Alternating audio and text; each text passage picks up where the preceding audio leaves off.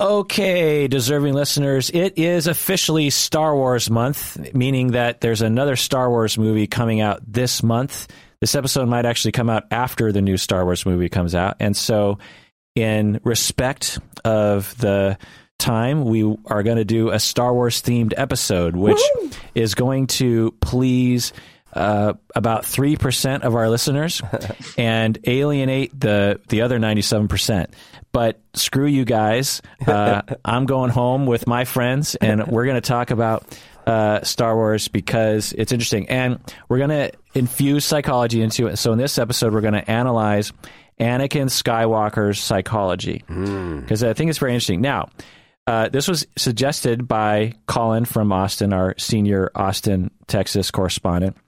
He suggested oh, it, uh, and I at the first I thought, you know, we actually already did an episode about this, right? But it was years ago. In fact, yeah. I found the old notes. It was literally ten years ago. No way. Yeah, and it was the one where Ryan came over and we talked about oh. the jet oh. program, and we also talked about Darth Vader. So yeah the Star Wars Anakin roots go deep into this podcast. but uh, so let's analyze Anakin Skywalker's psychology. What do you say, Collin and Humberto? Yeah. May the force be with us. This is the Psychology in Seattle podcast. I'm your host, Dr. Kirk Honda. I'm a therapist and a professor, and my favorite Star Wars product is Episode 4. Berto? My name is Humberto Castaneda, and I repair uh, vintage antique lightsabers.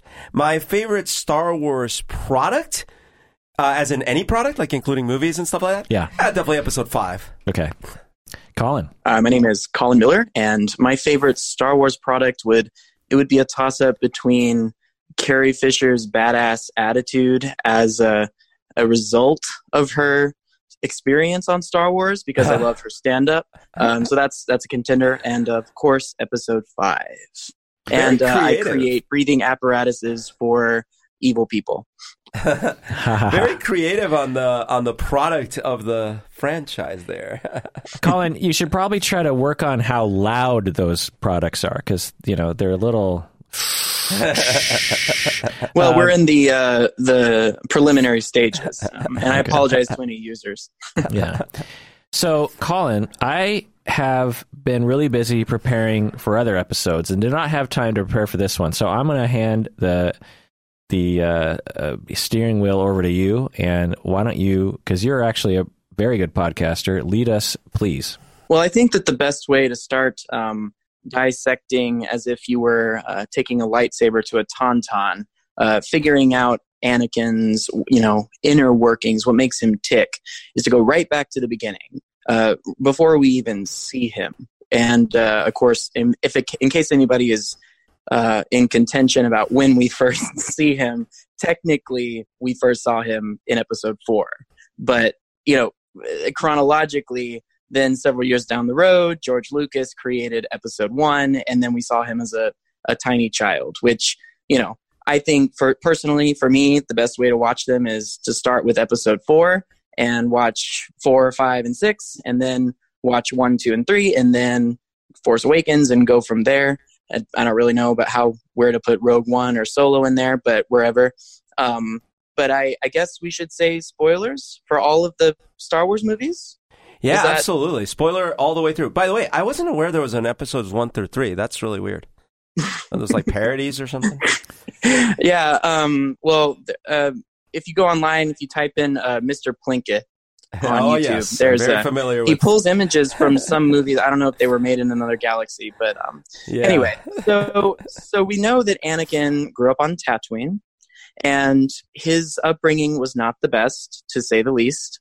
He was a slave, and as as far as we know, he was a a very skilled slave because his I guess you could say owner. I, I take uh, issue with the term, but uh, in terms of how the system works on that planet, yes, he was owned by this junk dealer named Watto, and Watto, you know, very much uh, prized Anakin for his ability to build things and also his ability to fix things.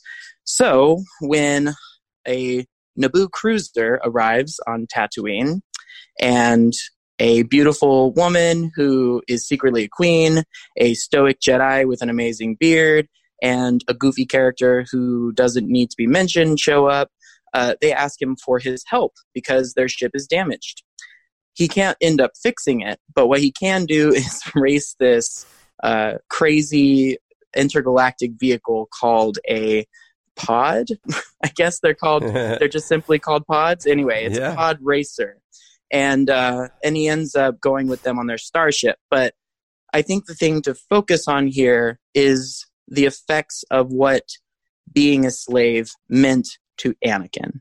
Because By the way, sorry. By the way, Oh, I, I think they're they're actually called pod racers because like like land like the land speeder and the the you know what I'm saying like the snow speeder and stuff like they call things by like a descriptor plus another descriptor. So Mm-hmm. I really think they're called pod racers.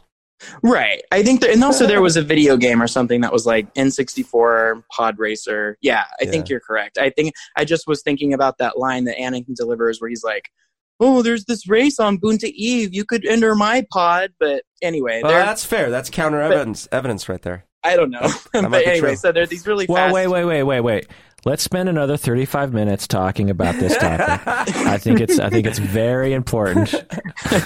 so I guess my um, this leads me into a question for Kirk because uh, I am not a licensed uh, family therapist like you, but I would imagine that um, when you're five, six, seven years old, I, I don't really know how old he's supposed to be. Actually, I think he's older than that, like nine or ten. Um, up until that point, the only positive reinforcement that he got was from his mother, and other than that, it was neglect and abuse, and also you do this and you do this well. And if you do this well, I may not punish you. And your mother might have a better life for that moment, whether she gets treated better or she gets breaks from her chores. I imagine they use that as leverage against him. So that's the very beginning, I think, of where Anakin comes at relationships. So does that mean anything to you? Yeah, yeah, absolutely. There's a lot of different ways to take it because you know the movie is made for kids, so the tone of it is not one of suffering and abuse and what we might call actual slavery, right? It comes across more like he's just a really smart kid who works at this shop and has this crotchety, uh, you know, flying boss. but if we take Yeah. it for what it probably was like, is his mom is a slave too. Yeah. So he comes from a you know some kind of generational slave situation, and slave you know they they use the word slave. Yeah. They they don't use the word like he's just a really good worker. He's a slave. Yeah. And slave means he's owned, and that has, uh, as we could imagine, a v- lot of effects on not only his uh, experience but also his mom's experience. And what we're, what we're really looking for uh, in my world is how traumatized was his life up until that point, and how much attunement and secure attachment did he get? Now, the mom to me comes across kind of depressed, kind Huh, of yeah. kind of subdued, kind of inactive.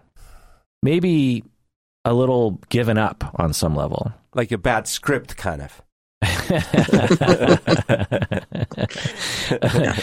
um, and so you could imagine young Anakin growing up, because you know his demeanor is certainly very independent, right? He's he when you first bump into him, he's a you know precocious young man. Yeah. He uh, he pod races with seemingly adults, And know, very upbeat and positive about it. Right. And he doesn't ask for permission to make C3PO and to make his Right. pod racer, you know.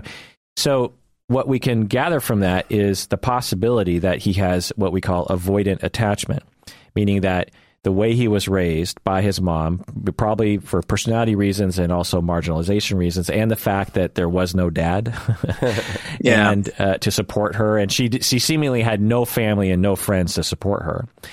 That as she's uh, uh, raising young Anakin at the age of zero, one, two, three, she's being fairly standoffish and not very attuned Right. kind of from a depressed standpoint and not uh, and giving the message to Anakin that when he has a need, he can't really ask for help.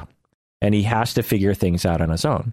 So there's a pro and a con to that lesson and that defense style. The pro is that you're very independent. You're often uh, seen as very competent. You uh, seemingly are very strong emotionally. You seemingly can handle things.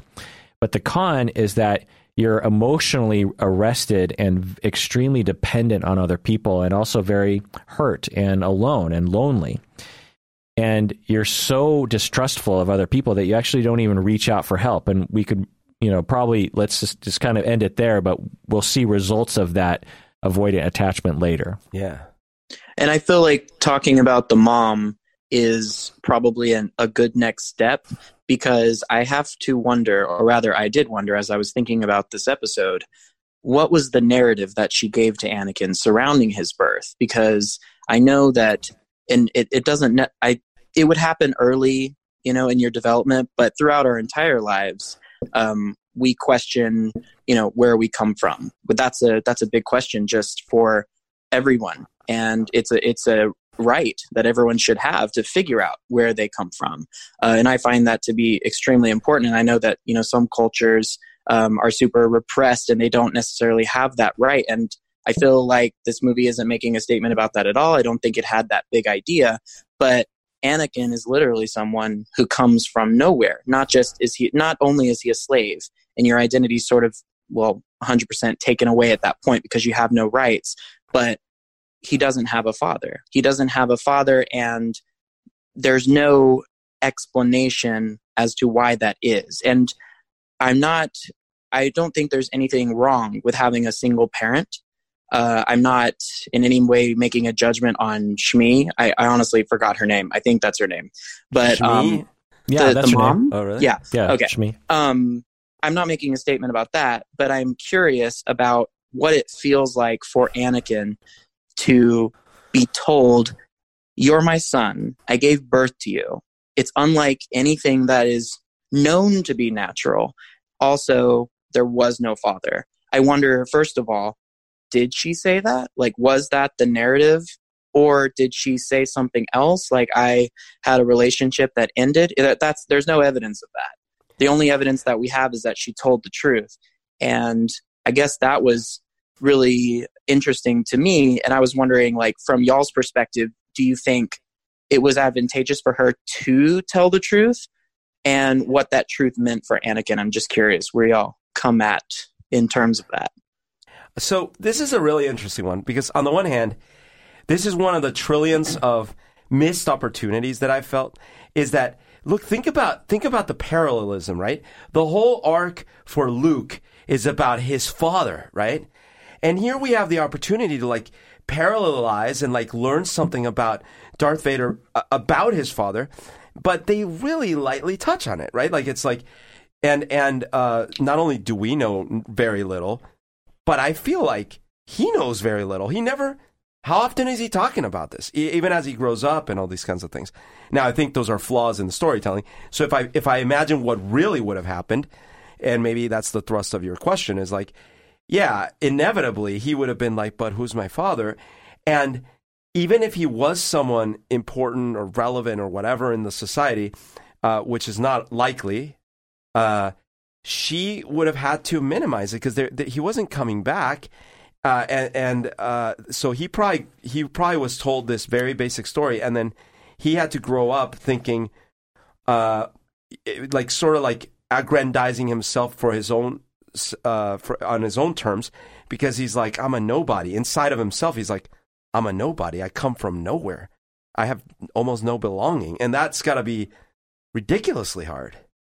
Yeah, good point. I could see we can see that come to fruition later in life too.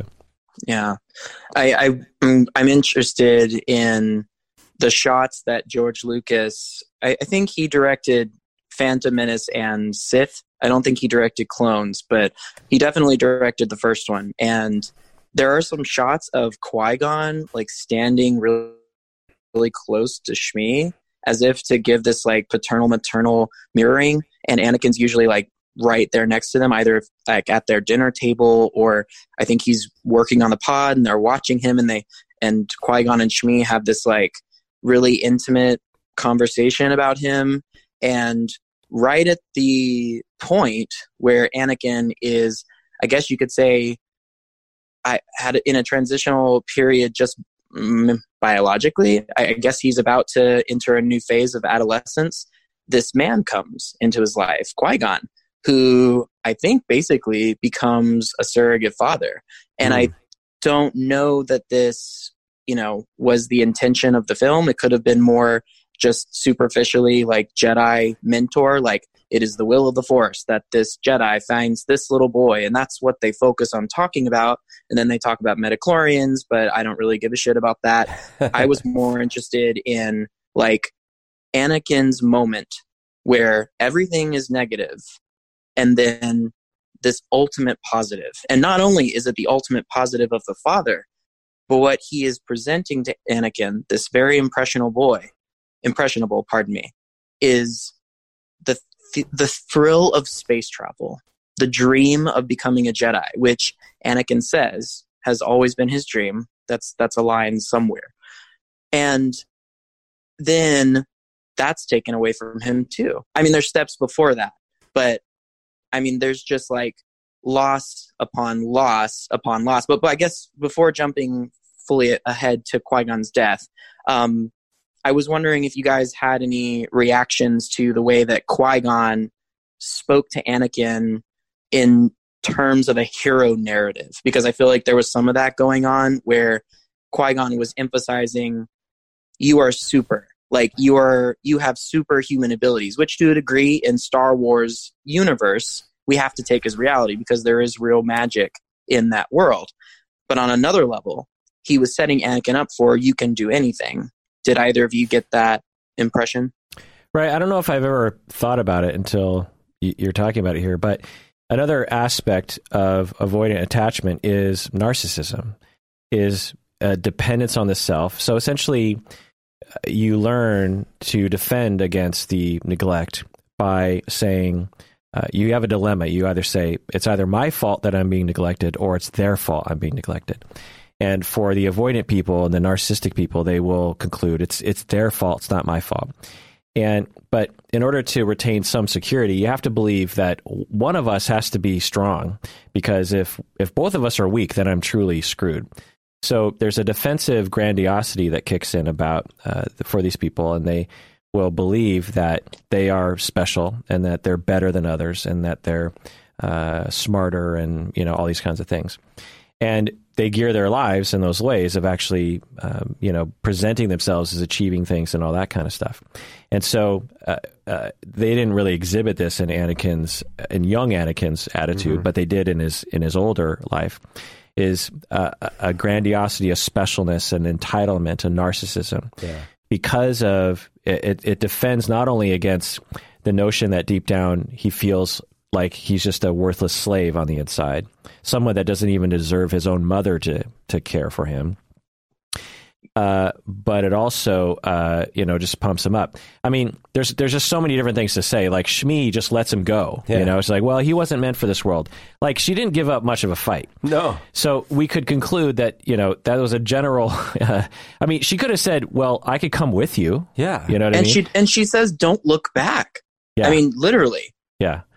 Right. So she probably had some self esteem issues on that level in terms of her worth as a mother. And then from out of the sky, this Jedi Master, the you know the glorious knights from on high, come down and say, "You are the chosen one." Right, like the quite possibly the best father figure that could possibly manifest itself. Not only shows right. up, but then tells you that you're the best thing ever in the in the existence yeah, of everything. You're the chosen one for the galaxy. Imagine what that would do to your narcissism. It's right. like, I always knew it. My father is here. You know, life is actually, you know, coming uh, to the fruition that I thought it would. And uh, how that can lead down a certain road uh, yeah. later. Yeah. And I, I also feel like there's some dark shit when it comes to Qui Gon in this film that is definitely glossed over because that gambling scene is really uncomfortable where he's talking to Watto and he's just like, Oh, can I take the boy and the mom? And then he's like, Oh no, you know, just one slave. And he's like, Okay, well just the boy. I don't there's just like a callousness maybe not callousness, it's more vacant, but the vacantness makes it uncomfortable. And it's like, that's a, that's not a five, that's, that's not even a minute's worth of conversation. And you've just decided to take this small boy away from his mom and you're not even going to fight. Like Yeah. you are, you are a Jedi Knight with connections in the Republic. You know, you have access to senators and leaders of several different, all the star systems in the Republic. Somebody somewhere could probably get this. You know, I don't know how old she is, but like probably not like a prime slave. That's I, uh, that's I almost threw up just saying that. But like she's older, she can't do as much as Anakin. They could have found a way to get her. They And have and no I'm like, funds. how? they have no funds in the Jedi Council. Yeah, yeah. Yeah. Uh, well, you know, I, I never thought that I would discover new things about Star Wars, but Collin, you just woke me up to something. That's amazing. Uh, I never thought about. I think I thought about that kind of, but not in that way. And again, we have to look at the Jedi Order. Well, what's the typical thing? You get the kid while they're a preschool, like they're they're three years, four years old, and then they are essentially sent to boarding school and the Jedi ma- Masters are there, but who's cuddling with the kids? Who's providing, uh, you know, it, the, the whole message is suppress your feelings. Uh, feelings are bad. Uh, you know, uh, train, be stoic, be smart, be thoughtful, uh, use the force. And from the age of three and four years old, so all of these Jedi, including Qui Gon, were ripped away from their families and raised in a boarding school, which we know as John Bowlby actually uh, went through this as well and, and developed attachment theory because partly because of that experience of being an aristocrat in Britain and being you know foisted off and off lifted as many other aristocratic kids were and grew up to have a lot of attachment issues and attributed it to that fact that there's this culture of abandoning your children and, and it's not natural. And, and all these other uh, poorer kids are more well adjusted than, than the rich kids. I mean just look at the royals for crying out loud Right. in, in britain. And so you uh, have qui-gon who uh, n- it was separated from his parents early and you know and so one of the side effects of of having that experience is like you don't in in your heart really identify or understand the importance of that. One of the things that I would see clinically was I would be, you know, working with a parent uh, who, of a 15 year old, and the 15 year old would be acting out, and the parent would be coming to the state asking for the state to take the kid away. Just like I can't deal with this kid, you need you need to take the kid away, and it, there was always kind of a, a question mark. It's like, wow, you know, I get it. You know, you're frustrated with your kid. It's hard.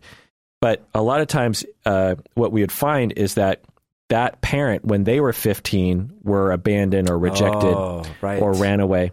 Oh, There's there's something about being abandoned and rejected or alone or something about that at a certain age where you just figure, well, yeah, that's the time when you grow up, and you end up applying that template to other people. So that's what Qui Gon was potentially doing was was one of just like maybe he didn't even want Shmi. Maybe he's like, look, this kid's got to grow up. That's what I had to do. And two, proper training means you got to separate from your attachments. right. Uh, you can't be attached to your mom anymore. It's better if your mom stays behind. That's pretty fucked up. And actually, the reason Luke was meant to bring balance to the Force is because he did have secure attachments until they were brutally murdered. Right? Yeah. Yeah. I was actually wondering about that. It's a slight caveat, but there is no mention of any kind of prophecy or any proclamation of Anakin's greatness mentioned in the original trilogy, right? Like he was literally just a a fallen Jedi who had a son who ended up being very important. Yes. Yeah, no. Uh, Lucas completely retconned that. the The way Okay. for was, you know, Obi Wan has Right. just a couple lines about it, and he basically said, "I had a student who fell to the dark side, Yeah. or no, who got killed by someone, Yeah. who got killed by Darth Vader, um, right? Isn't and so, and your dad was a hero. Right. Um, I have no doubt that Lucas, uh, you know, the original thought in his mind was it was literally that that it wasn't um, that Darth Vader was his father. Uh, I'm quite convinced of that. Yeah. Because I don't same- fully understand the prophecy. Like I don't understand it. Well, when I, I'd say like even even if I were to give Lucas the benefit of the doubt on that piece of it, there's no way that when he wrote four, he knew that someday one was going to have a prophecy about Anakin Right. right? Like that's that's like and uh and as far as like the prophecy is concerned, there's so many things that as we know there's so many holes with like wait a minute so Darth Vader built C3 fucking peel like there's so many holes I can't even so of course all that stuff is is by the seat of the pants like the script is already late I need to turn something in these people are all depending on me fine fuck it he's there's a prophecy Well, and what he's thinking is seven year olds won't care, you know? Right. And, and I guess the 30 year olds will, but I don't care about the 30 year olds. yeah But yeah, I mean, the, the, so, uh, Collin, do you watch the Clone Wars, the cartoon? I'm about halfway through the second season. I've been watching it on Disney Plus. Yeah. So as you get more into it, there's a lot more of this uh, balance in the Force lore as stories that we see. There's a tremendous amount of, uh, you know, in this in this galaxy in the in the Clone Wars and I guess in Episode you know one and two. There's this notion around uh, you have you know dark and light, and uh, you know there needs to be balance. That you actually need the Sith on some level, and that without the Sith, the things get out of ba- get out of, or you need the dark side, whatever that means, Uh-huh. whether that's the Sith or something else. And it's it's sort of yin and yang, and it's very it's hard. It's not really the hero's journey, right? We don't typically have that kind of storyline. There's usually it's usually good and evil, but and it and it is Star Wars definitely is the hero's journey of the good and evil. But there's this other notion that I don't know if it quite fits. This notion of balance, like the Matrix, Right. uh, the Neo comes and brings brings balance.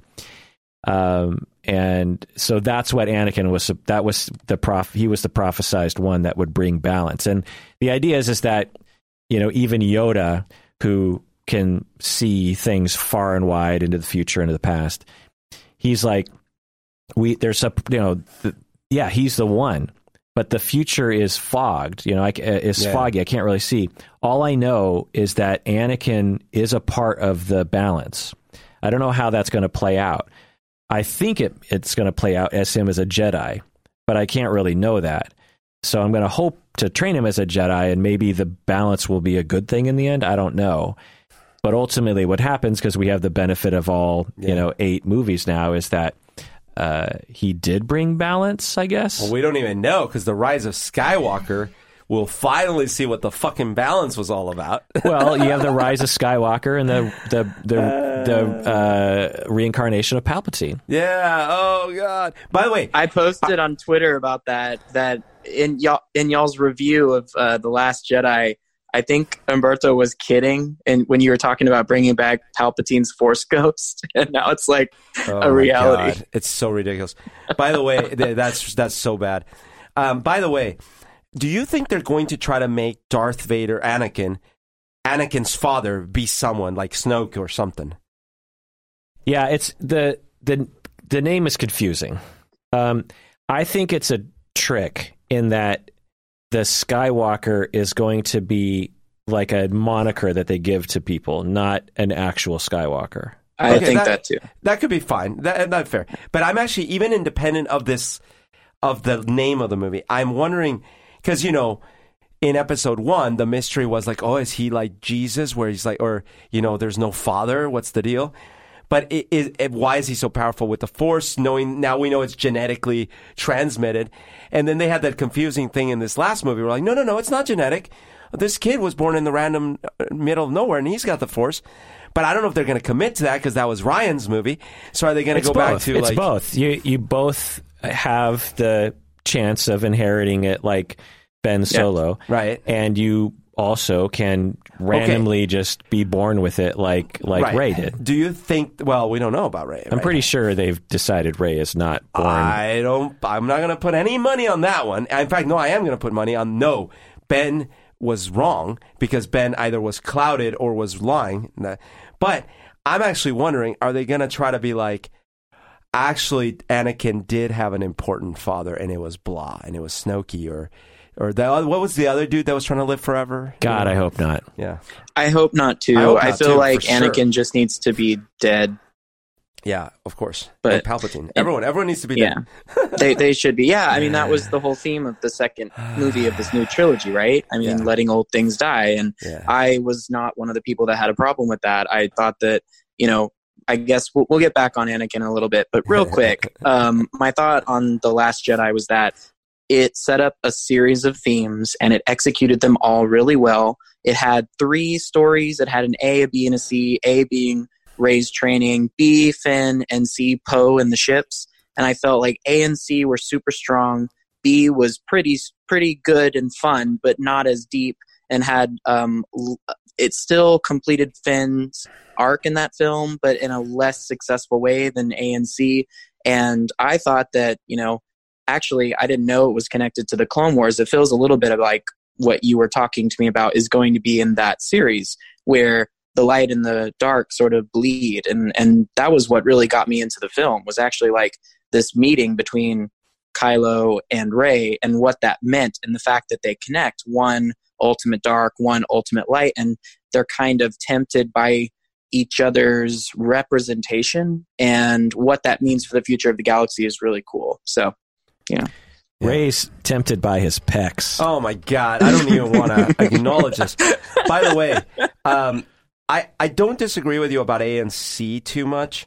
I personally hate it. B meaning the whole casino sequence.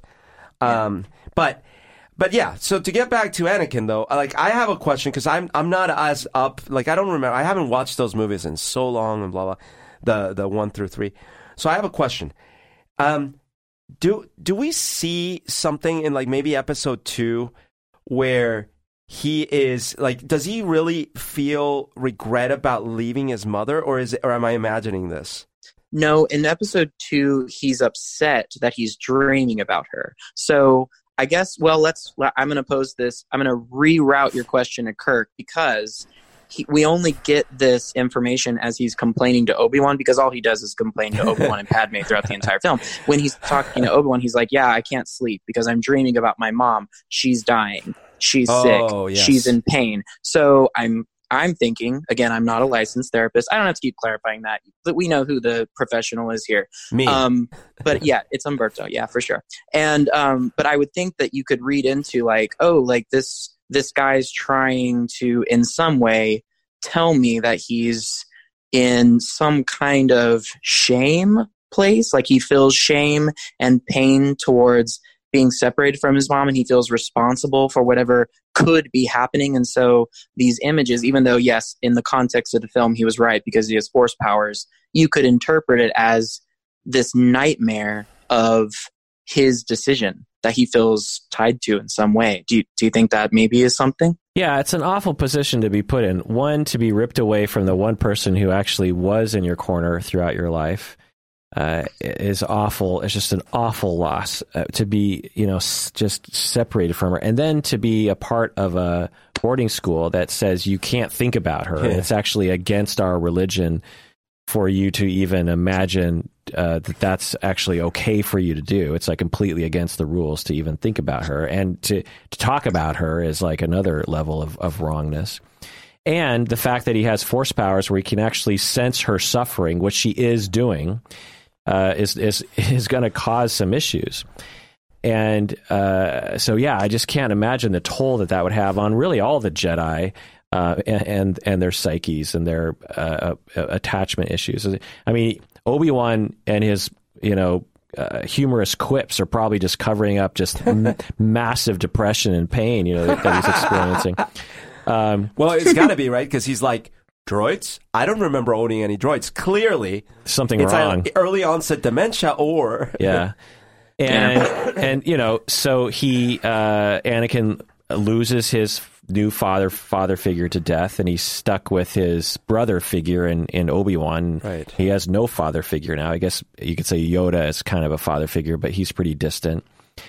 And no mother. And then he discovers that his mother he has, you know, more and more intense visions and really discovers like maybe this is in Sith when he discovers that his mother has actually been abducted by the Sand People right and is implied to have been raped and tortured. Yeah. He uh, he has again this narcissistic notion that has been pumped into him, uh, you know, by the Jedi Order that he is the special one. He is the mm, person who will bring balance to the galaxy. He's one of the most powerful beings in the galaxy, if not the most powerful. And yet he can't protect his own mother. And this is, you know, part of Lucas's, I think, good writing. I think it was executed in a silly way, but I think, you know, his attempt at this story arc was good. Yeah. And that even the most powerful, you know, his his you know his power can't save his own mother, and so he you know flies off to Tat or to uh, not Tatooine or whatever It's not Tatooine? is it Geonosis? Tatooine? Yeah. No, where his mother lived. Yeah, oh, she no longer lived Oh, in okay, Tatooine. Tatooine, Yeah, she okay. was Tatooine. Um, so he flies off to Tatooine, finds her at the Sand People, uh, you know, goes to her side. She dies in his arms. He, uh, everything has been set up to make him feel guilty for this. Yeah. Everything has been set up to make him feel ashamed of this. He abandoned her. He didn't come to her earlier. He should have. The Jedi told him not to. Right. Why not? Like, how about take a vacation? You're saving the world. How about go home and say hi to your mom and help her out? Like, what's wrong with attachments? What was the? Oh, was that the reason given? Like you got to let go of your attachments? yeah, that's that. Yoda said that to Luke. You got to let go Oh, of your yeah. friend. If yeah, you, that's right. if you, you know, you're not ready to face Darth Vader, you have to let go. You're right here, right now. Like you have a job to do. You know, you're important. You have a higher calling. You can't worry about your ah. friends. You know, Yoda, your silly friends. Who cares about Han and Leia? They have no, they have no bearing on the grand scheme of the story. You got to. So it's, it, you know, it's it's privilege. Now we live in a society where it kind of privileges that kind of thing. Let go. Be stoic. Be professional. And this story reflects that. What we should be looking at the Jedi is just a massive setup, and maybe that's what nine is going to be about. I kind of hope so because, you know, uh, the story is kind of like that about how like Ben was separated from his parents, and you know, had anyway.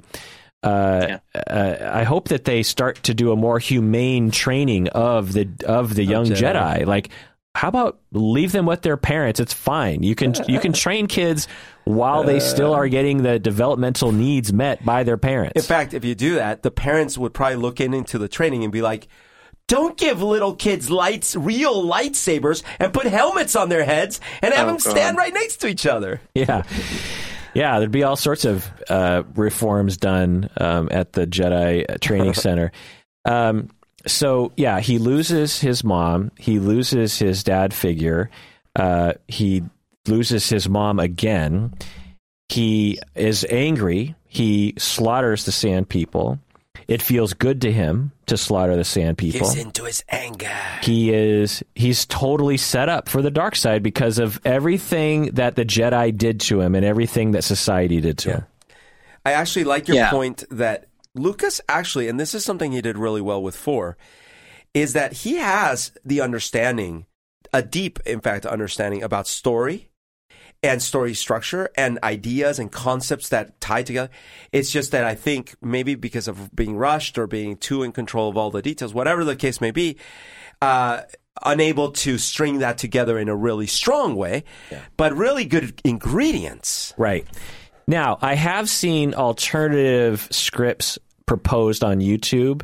Uh, one of which was like you keep uh, Anakin Skywalker, the father of, of Luke, actually just a Jedi, you know, person, and and, and uh, I can't remember the exact storyline, but it it was this beautiful. I won't bore the listeners, but it was this beautiful storyline that uh, still made sense with four. It still kind of had this themes of one, two, and three, but just was so much more better educate or more, more better uh, Developed, uh, ex- executed.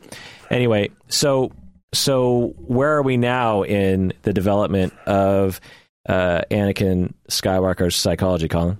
Well, I think that so Humberto, you mentioned Jesus. So I think we're we're not going to talk about Jesus, but I think this gives us a great opportunity to talk about Padme and I think the way that he relates to her because there's one scene in episode 1 where Anakin is dealing with space cold for the first time. He's in the corner and he's he looks like a uh, uh, you know, a boy that you could see on the streets that doesn't have the proper clothes and is really, really uncomfortable, and, and your heart goes out to them. Um, well, Padme comes in. She's not wearing blue, although he does meet her while she's wearing the the blue that is often depicted uh, you know, or rather, Mary is often depicted as wearing blue. But she comes in with this like veil on. It's not a veil because it's not covering her face, but it's like very matronly, very uh, regal, very officious, but like in a way that is serene and dignified uh, and and giving. It's like she she has the handmaiden guard on at that time, and he doesn't know that she's queen. So she just walks over to him and takes care of him and there's this aspect of her healing him that I don't know why this hit me like this particular time. Um, but I have a feeling it's tied to a relationship of mine that recently ended where it became a back and forth between me and this person of this person being feeling cold to the world feeling isolated, feeling trapped, damaged, hurt, um, really out of control. And me coming to him in this cold room and offering him some kind of healing. Now, I think that healing somebody, giving them love, supporting them, that's what we all should do for each other. It doesn't have to be a romantic thing. But it can become when somebody like Anakin and like my ex haven't developed any particular tools and haven't you know had any kind of therapy or and haven't had uh, stable relationships really um, when you tie in romantic attraction it can become almost codependency. And that's really how it felt for me. And eventually i just got to this place where i was like i don't know i can't serve you or i in this scenario because i'm I am not your therapist, and I really hope that you do seek therapy. Um, I can be there for you as a friend. And I had to separate from all the romantic aspects of what we would do together.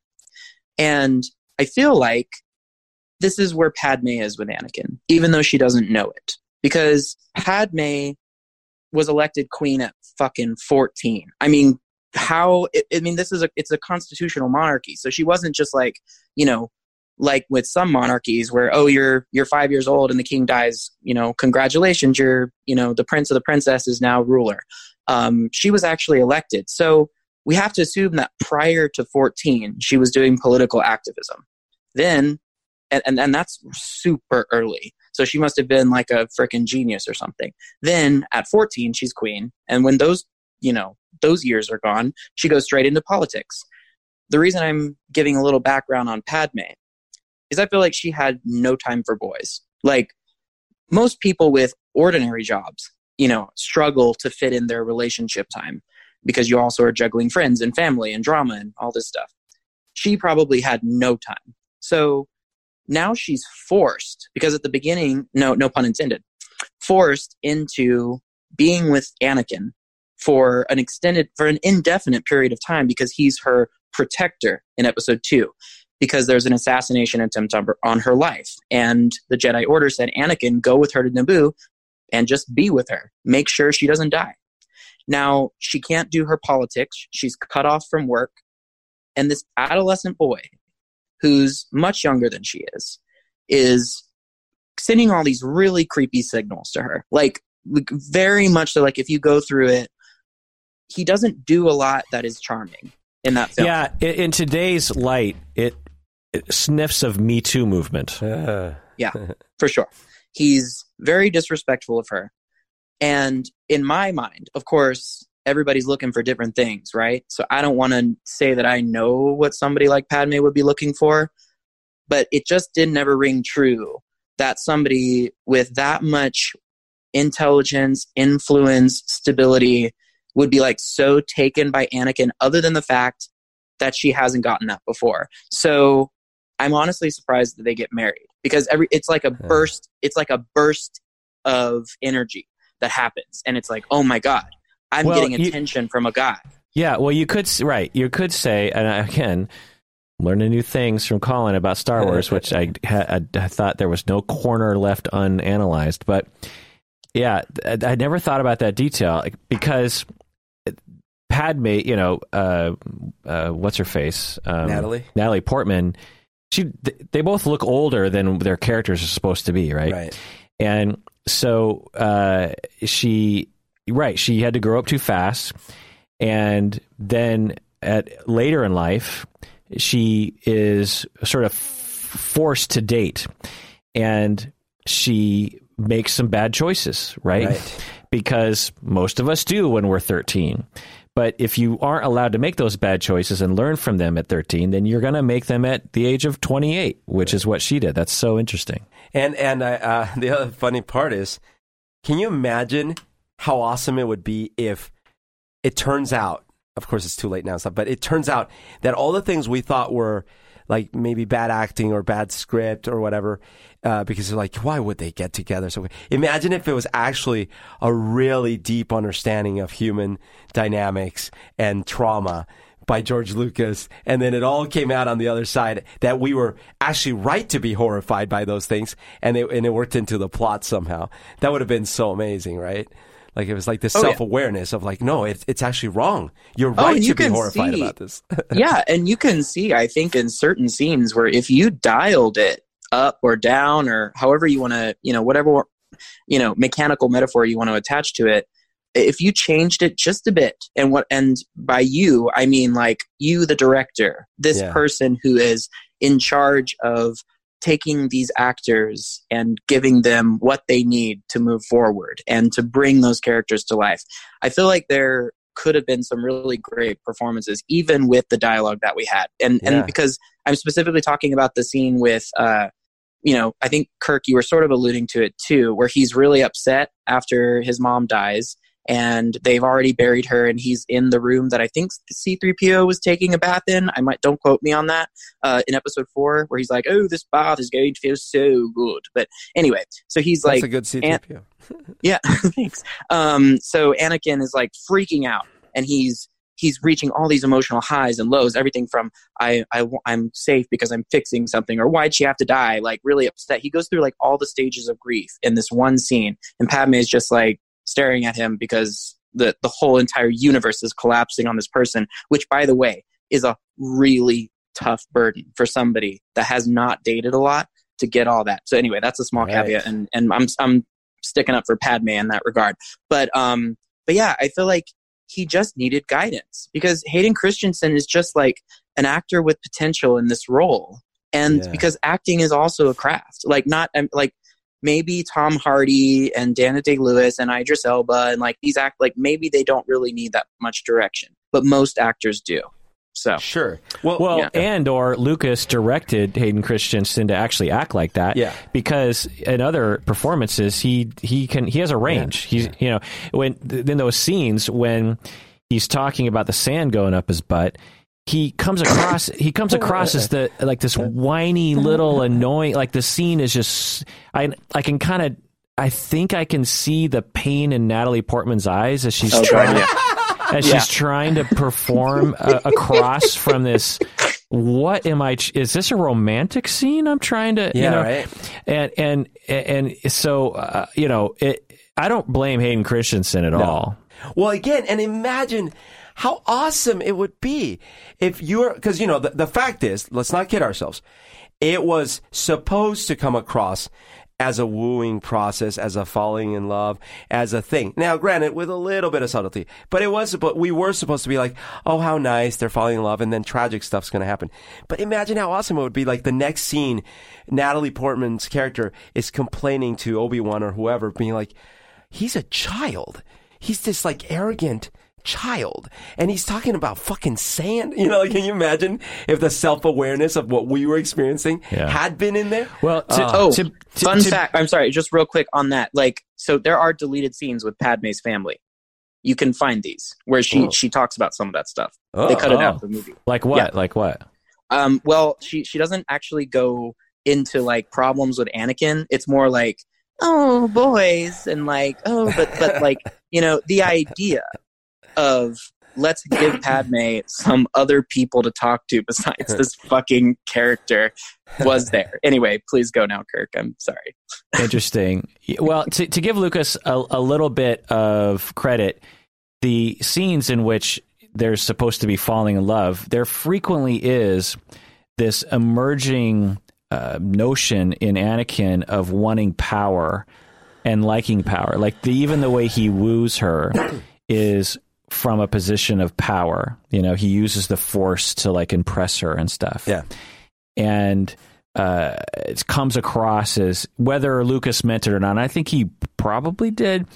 Comes across as nerdy and out of touch and odd. Right. Uh, now, the fact that Padme responded to it is not written well into the story. So right. didn't, that didn't make any sense. It's right. like the the whole time Padme is just like, okay, young kid. You're like yeah. one, you're young. Two, you're a Jedi. You're not supposed to date people. Yeah.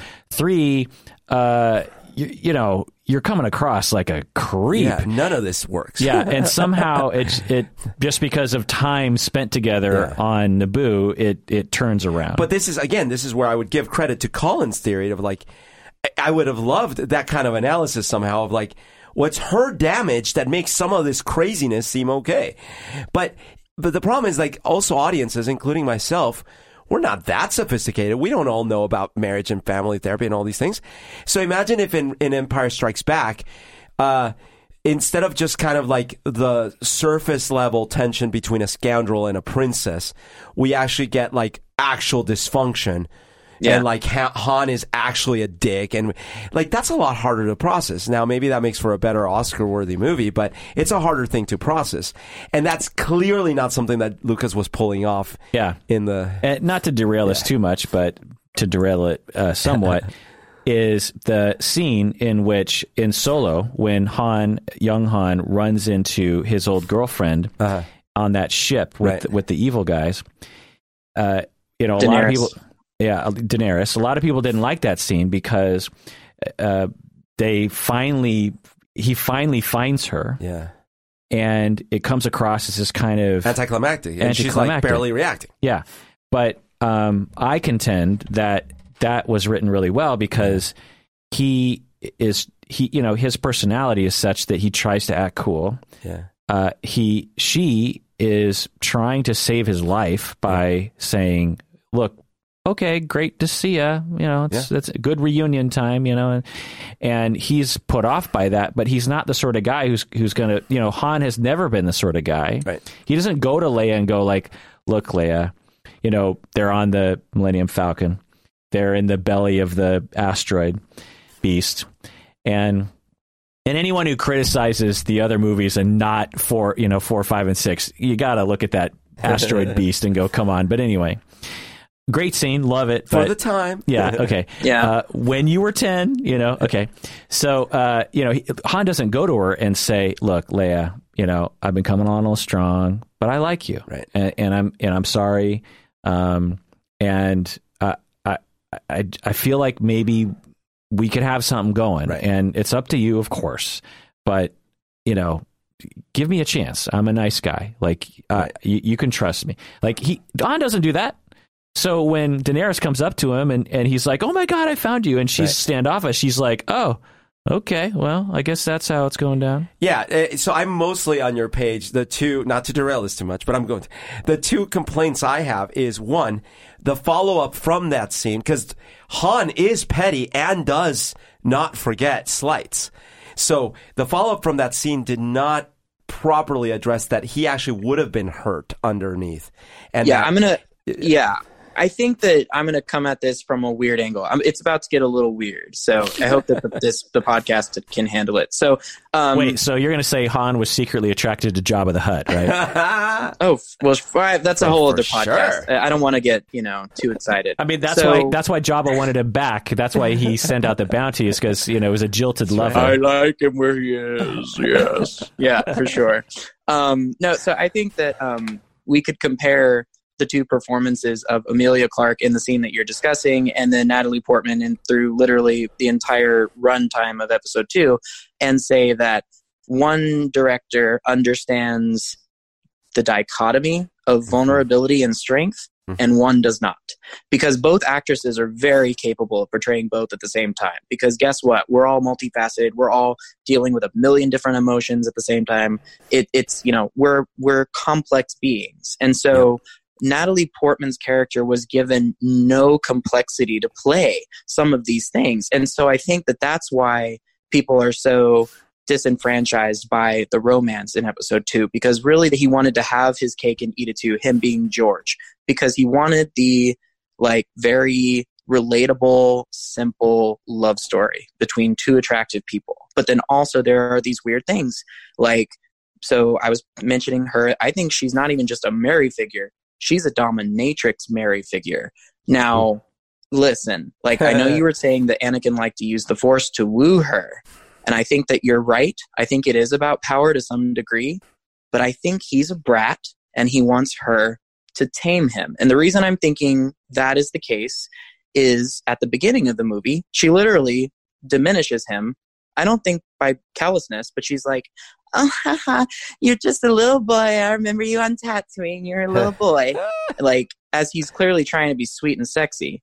But he keeps going. He absolutely keeps. And every time she's like, don't look at me like that. The way that you would say, like, if you're babysitting somebody and they're looking at you weird, like, please don't look at me like that. I'm uncomfortable. He's like, oh, like he just gets more excited, more and more Mm. excited. I'm gonna touch you. I'm gonna like, I'm gonna like use my force powers to like tease you. I'm gonna like do these things. And so like he's gonna be a brat until he gets spanked, like Wow. proverbially spanked. Oh. Fi- Fifty And Shades the of the. Force. In fact, Right. I'm just realizing, can't Jedi's use the Force to like really like tease someone sexually? Oh yeah, oh for sure. Yeah, that's interesting. I never thought about that, uh, and I never thought of you know episode two being so sexy. Yeah. but it's not. But that's the thing is that it's like that's the, that's the issue is that George Lucas had no idea what he was actually writing. But So- but okay, but but this is this goes to the point that I think we're all making is that there are all these themes in there, right? It's like he, Yeah. he actually has these very complex thoughts. Actually, I I'm seeing. Thank you, Collin, because I'm you're helping me discover this this la- layers of of meaning that he probably did try to imp- put in there. Yeah, like Jar Jar being the Sith Lord. exactly. but at the same time, unfortunately, uh, a combination through all uh, of many different aspects of, and reasons, not being able to pull it off in a in a subtle, nuanced way. And so, what ends up happening is it feels like only the surface level is what's trying to get across. Therefore, that bratty kid should she should not be falling for that in this scene. And I don't understand what's happening and why are we now at a wedding and it's you know and so we only get to see sort of like the surface level of a poorly developed set of concepts that are actually deep and interesting. Yeah, I think he was trying to write a star-crossed lover scenario instead of a bratty kid and a like a woman who doesn't even know what she wants scenario. Yeah. Yeah. But it's interesting that you're drawing these, you know, connections. You know, Padme, his his mom, Queen, mommy, dominatrix. I never thought about that, but again, if we were to take this as a real life psychology example, which we're trying to analyze his psychology, one could conclude that because of his slave upbringing and watching his mom be subjected, you know, we don't see those scenes, but he probably saw his mom being subjected by, by powerful men.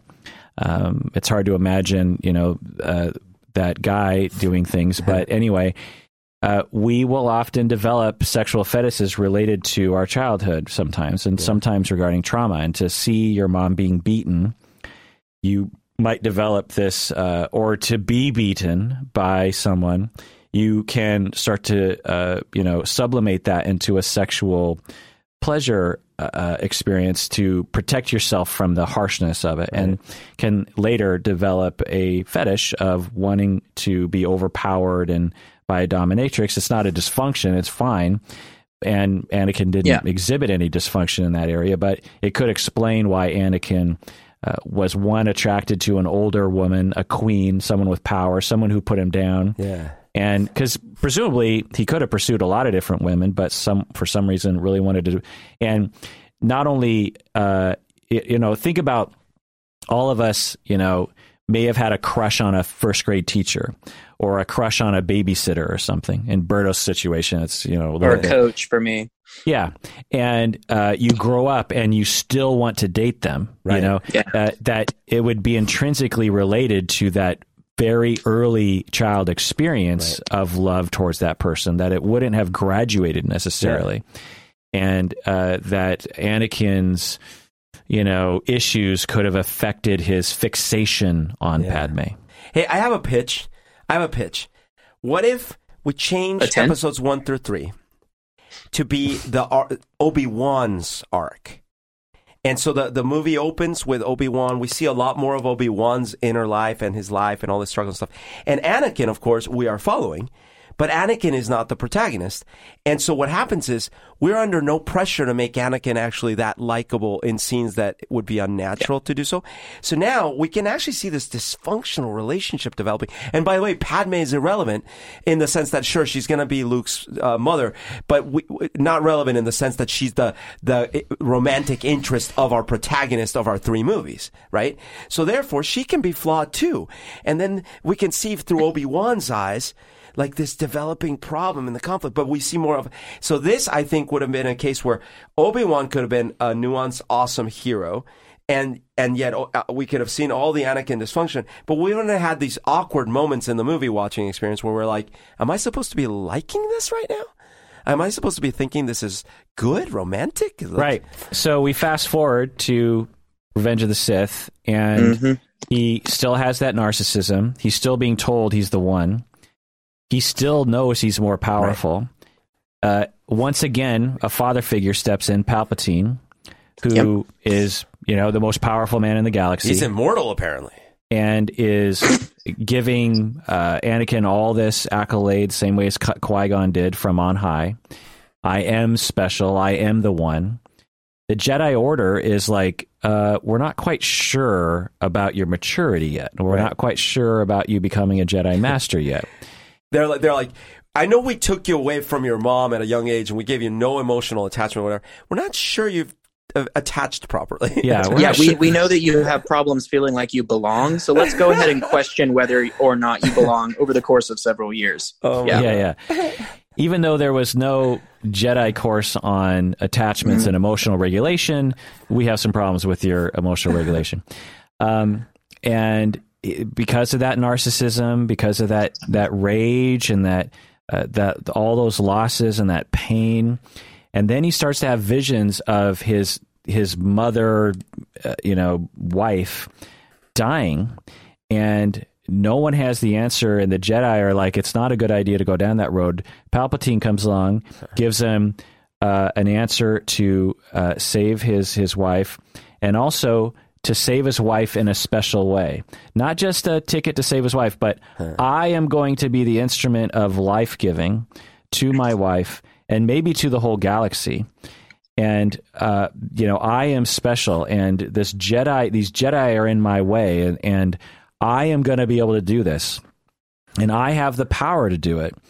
And uh, then, uh, so how does it? What's the sequence go like? He, what is that tipping point? Oh, he goes into Well, the. Dooku. Uh, what do you mean? What happens with Dooku? Well, you're talking about like when he finally switches over and like gives in to his drive as opposed to like what Right. the Jedi tell him, or Right. So that was the slippery slope, right? Is like killing Dooku. Yeah, That's what you're referring to, right? yeah, he like he beheads him. Uh, Yeah. He's he he's like a blunt instrument from the beginning of the movie. Like, kill, I mean, and, and by the way, like I think that's another issue with the writing is that conveniently all of his adversaries are droids. Like, I'm not like I know we could go into a whole other thing of Oh. like, well, maybe they're sentient. I don't know, but like but they're not people that he's having to murder. But he's nevertheless like killing, killing, killing, killing, or just destroying, destroying, destroying, destroying, and then he stops for a second, and then he's like, "Oh, I shouldn't. It's not the Jedi way." But it's very clear that it's not his instinct. Like his instinct is to kill, and like Palpatine senses that, and he's like, "No, just do it, just do it." And then hey, you do a good he's- yeah. Palpatine. yeah, you do a good C3PO and Palpatine. That's Yeah. pretty amazing. oh, thank you. Yeah.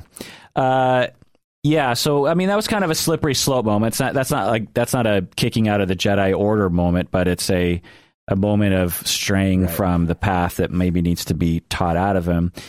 And then uh, he is told by Palpatine that Palpatine can has the answer to save uh, to save Padme, and also has the ticket to uh, really realizing Anakin's uh, true uh, potential and his narcissism really being gratified. Because you know, at this point in the story, if he chooses the Jedi, he's like, okay, maybe another ten years of being a being a Padawan learner. Yeah. Uh, and a, a, secondary character in the grand scheme of the Jedi Order, right. and a and a, a secondary character in the grand scheme of the galaxy, or Palpatine has the answer to gratify my my narcissistic supply, yeah. to uphold my my grandiose defense mechanism that is protecting me from the vast emptiness of my soul that uh, because I was never raised right enough, you know, well enough growing up. And he enters the Palpatine's office. Mace Windu is there, about to kill Palpatine, and uh, Anakin is faced with a choice. And again, a better director, a better writer could have, you know, executed this better. But right. the storyline is good in that he has to make this choice between light and dark. Yeah, yeah. And the dark side is selfish. The dark side is attachments, which again is that really the dark side? you know, to, to to be attached to your wife is that really a bad thing? But you know, in the Jedi world, it is a bad thing. To choose Mace Windu is to choose detachment, rationality, objectivism, uh, you know, professionalism, a life of loneliness, really, on some level. And it's a tough choice to make. It's the good side. He considers himself to be a good guy. He he makes the choice for for life for Padme and for specialness for himself and what he believes to be order in the galaxy right. by getting you know by prevail you know to to eliminate the enemies and to bring a, a one order to the entire galaxy and you know I don't know if you've seen this Collin but there's analyses that call the rebels they're actually like insurgents or terrorists in some ways because when the empire is is in place and the rebellion is um, you know subdued there actually is uh, stability and non-killing and peace in the galaxy that you can't really disagree with. And also terror, because as soon as anyone sees a stormtrooper, they're like, "Oh shit!"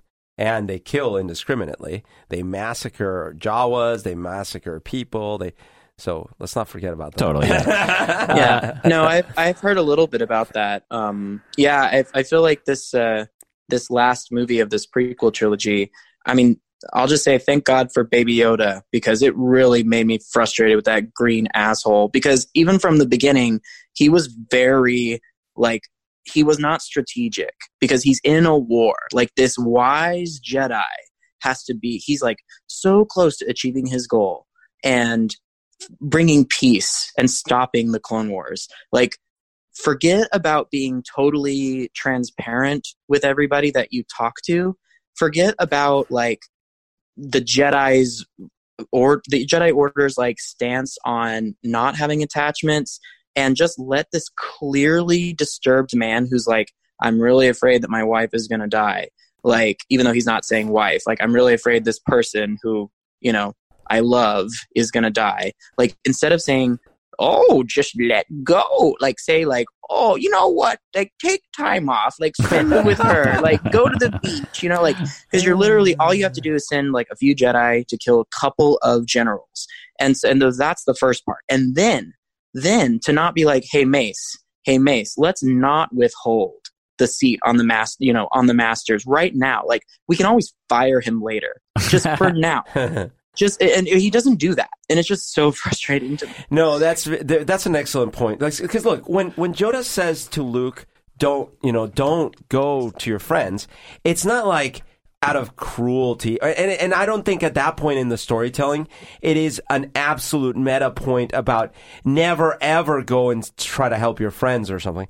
I think it's made clear that yoda is trying to say look man there's this bigger problem, which is that you are going to have to face Darth Vader, but you're not ready yet, and it's going to fuck everything up. I'm seeing the visions right now.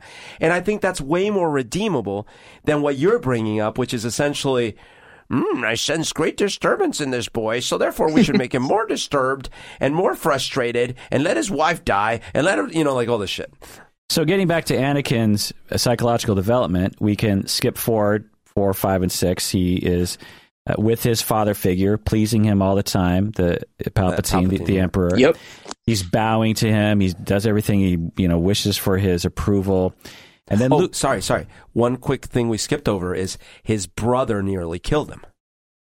Oh yeah, And- we got to talk a little bit about Obi Wan. I think. Obi Wan, in Yeah. his Right. mind, basically betrays and nearly kills him. right, and you know puts him in this suit with all these you know with burned skin and constantly needing to be healed every day and whatever kind of back to situation. and in his mind, stole Padme. He Right. didn't, but he Right. thinks he did. so more traumas, more losses. Obviously, the, the death of his of his wife.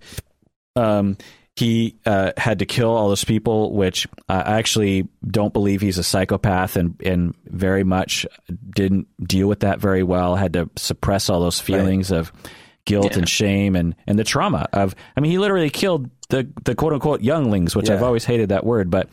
Um, and you know, Mandalorian, they call them the foundlings, you know, Yeah. which doesn't sound as bad, but is in that direction. But anyway, they go to uh, you know we go to episode six, and Luke comes along, and Darth Vader's you know Anakin's going along with it, and then all of a sudden he's uh, he's he's about to be killed by his son. Yeah. And he's like, well, you know, I deserve it. I, you know, this that's how this goes down. Palpatine wants Luke to kill me. Uh, uh, so wait, you know, my father figure uh, that I've dedicated my whole life to is just throwing me to, uh, you know, the wolves here. My own son, and then all of a sudden, who you know, his own son, uh, a family member who uh, says to him, uh, I, I see good in you. I believe in you, Father. Uh, and I'm not going to kill you because, uh, you know, I'm not going to give into the dark side, presumably because I care about you. Right. And I, I'm a, I, I believe in mercy and love and connection. Probably because Luke was able to have proper attachments with Aunt Beru That's and right. Uncle Owen.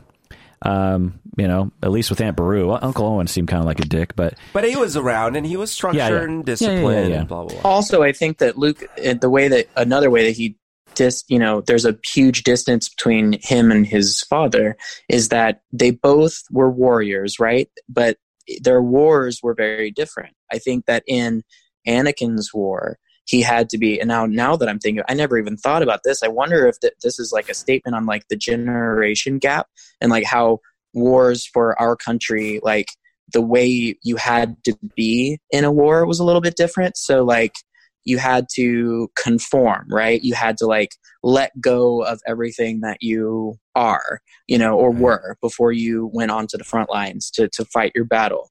And that was Yeah. definitely Anakin. And and because he had no strength of self, he kind of lost his way. But Luke, like we see it very differently. He's not he's not told to suppress. If anything, like Right. the way that the rebels are portrayed in four, five, and six is that they are a community. Yes, Yep. they have to do uh, they have to enact violence. They have to be strategic and go into the battlefield, but they're not doing it uh, because they you know are uh, this religious thing. It's just people all fighting for a shared ideology because they all have a stake in it. You know, the Jedi, they're sort of passive. They're just instruments. But the rebels, they're the people that are directly affected by the empire. And so Luke like found his community, whereas Anakin never really did. yeah. Yeah.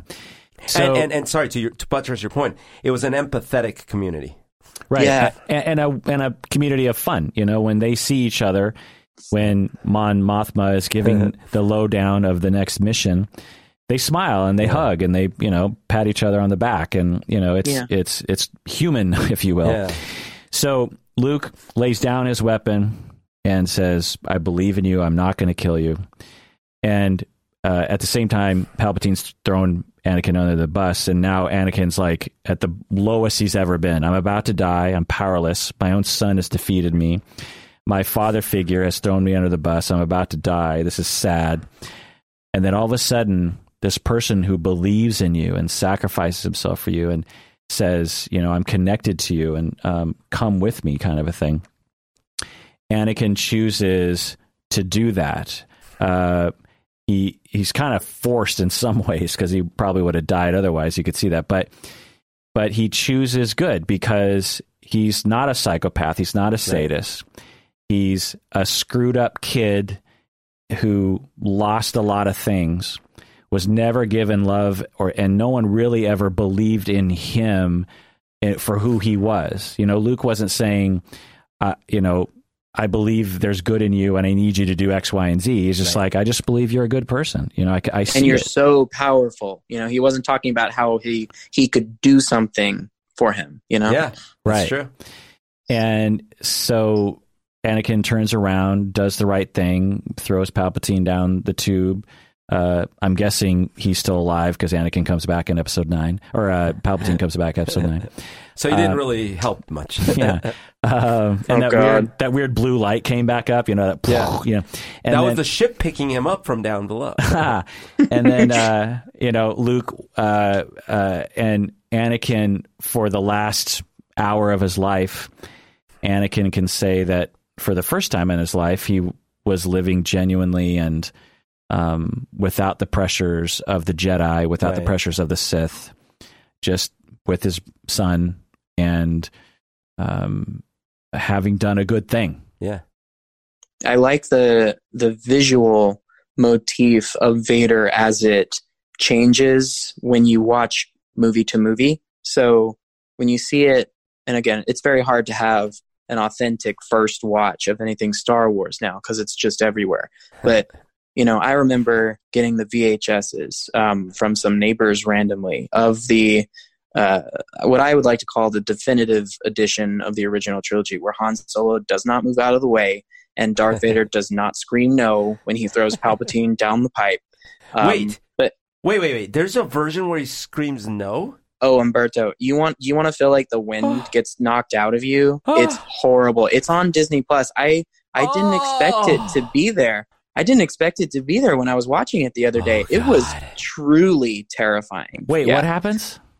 He says no, Kirk, when he Darth, when he Darth throws Vader? when he yeah, when he throws and he goes, No, like he looks at Luke and then looks at uh, Palpatine and goes, No and I like all the subtlety was gone. And I was I almost wanted to cry.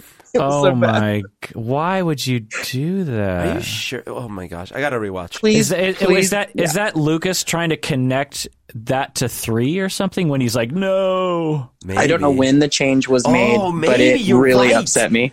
He's I like, hope not. Oh, he's you're right because he's always quoted in that in that documentary. He's always like, it's like poetry, you know, it rhymes together, it flows together. So you're right. He's like, yeah, it's like the, it's like poetry. It's written by a third grader that doesn't know how to make anything make any sense. It just so rhymes. It, it doesn't have to make any sense. It just rhymes. Yeah, it's not okay. But um, but yeah. So the, if you're watching it, if you're able to go back and watch it and try to put yourself in this place, it's like he's really just fear man. In like episode four, he's like he's total darkness and yeah. he's really there's no there's no variance to him he is like bad guy in a in a movie serial, which is what inspired George Lucas, right? He's like evil, evil, evil. Then oh. episode five comes around and there's seeds of like interesting and and so you start to like hear the nuance. I think that like really James Earl Jones has to be given credit for this. And also David Prowse too, because there's some physicality work that I mean it's just amazing. But it's like he becomes more of a mysterious figure and you can tell by the way that he's shot too. I think the it was it's been it's the strongest direction on any Star Wars film for sure, in my opinion. I guess oh. some, oh. there would be some people that oh what no I, I totally agree with you on that. I, I was just going to take a slight slight issue with the the first one is that I actually I actually thought that for a character whose face you never see and who ultimately in the grand scheme of things doesn't have that many lines in the movie, I actually thought that he was quite nuanced in episode 4 in that um, even by the way, you've never even met the emperor, right? But remember, right.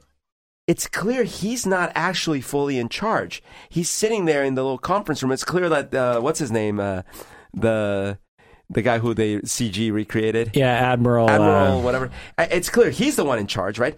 It's clear that that.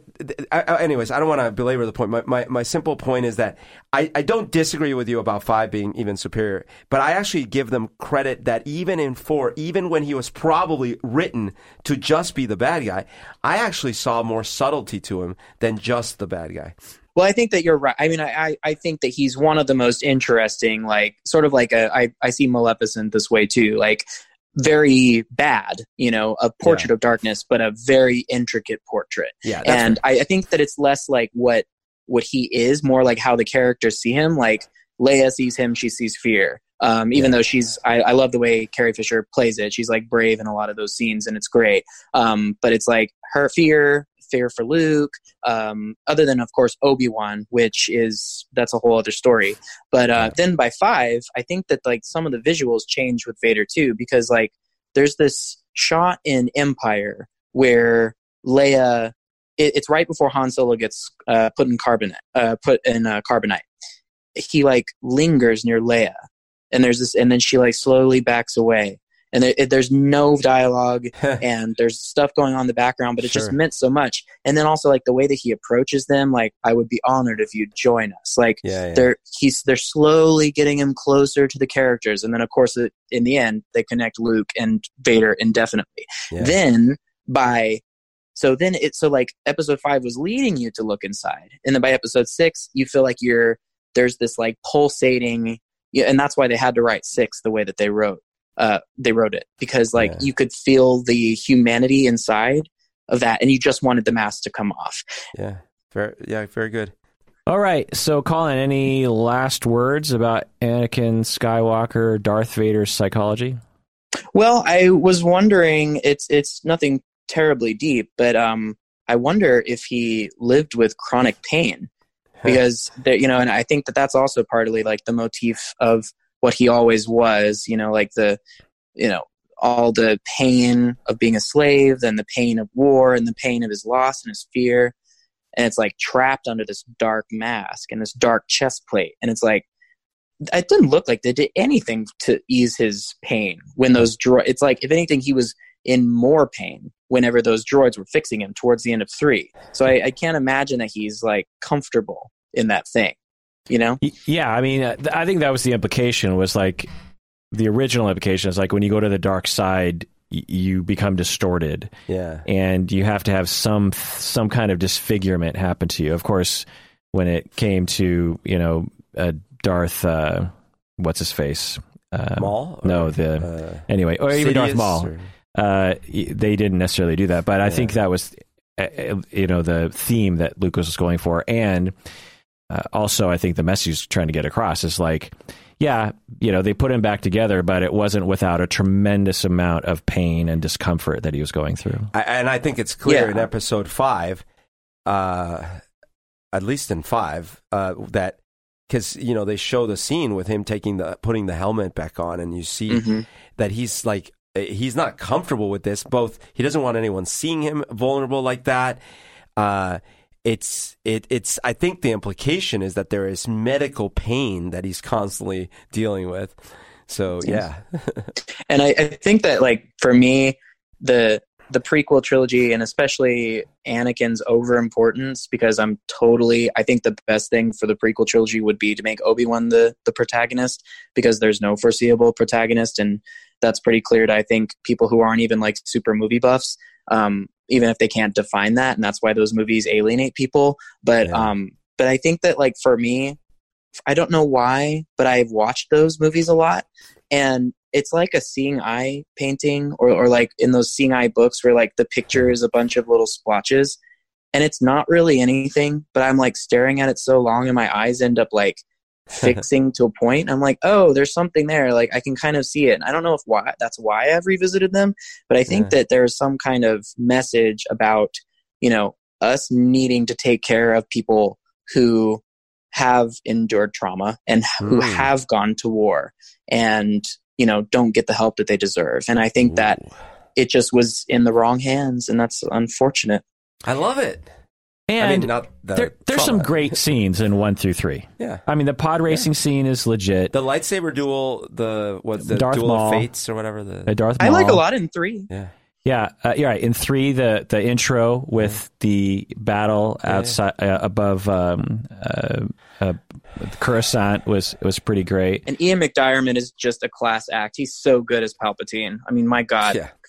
Uh, Absolutely. Grand Moff Tarkin, by the Grand way. Grand Moff Tarkin. Oh my God! Of course. Well, uh, senior cor- senior Austin correspondent. Do you do you want to be senior Austin correspondent or senior Texas correspondent, Collin? Well, probably Texas, I would say, because um, I, I actually don't reside in Austin at this Oh. present time. Oh, Yeah, um, I reside in Dallas. Um, Oh, okay. Although Austin is my favorite Texas city.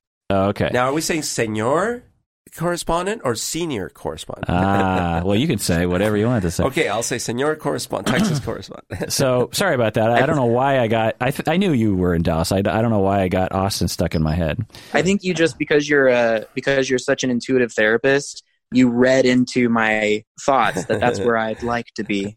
So Yeah, we'll say that, and not the fact that I'm losing my memory um, and and not really paying attention half the time. Um, so uh, another call in with Collin with uh, senior Texas correspondent Collin Miller. Uh, always great podcasting with you. Uh, I can't believe I learned more things about Star Wars, which makes it more rich. And uh, if people are still listening, uh, you, you either hate listen to this podcast or you're a Star Wars fan too. And so, uh, if they want to give Collin a uh, some kudos, where can they find you, Collin? Uh, so I'm at uh, Cinema Cepha One. That's my uh, Twitter handle for the Cinema Cephalopod. And if you want to reach out to me and talk about movies, I'd love to say hey. And also on Facebook, I'm on the uh, you know Psychology in Seattle fan page a lot. Just Nice. I think the last post I did was uh, recommending Steven Universe as a show because it's pretty great. yeah. All right, well, that does it for that episode of Psychology in Seattle. Uh, happy Star Wars month. Go episode nine. And please take care of yourself. Collin, why should people take care of themselves?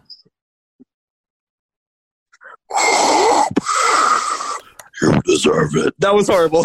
No, that was I can't do good. Darth well, Vader. The voice, the, the breathing was great. The voice was more like the Predator or something. but I love it. Thank you.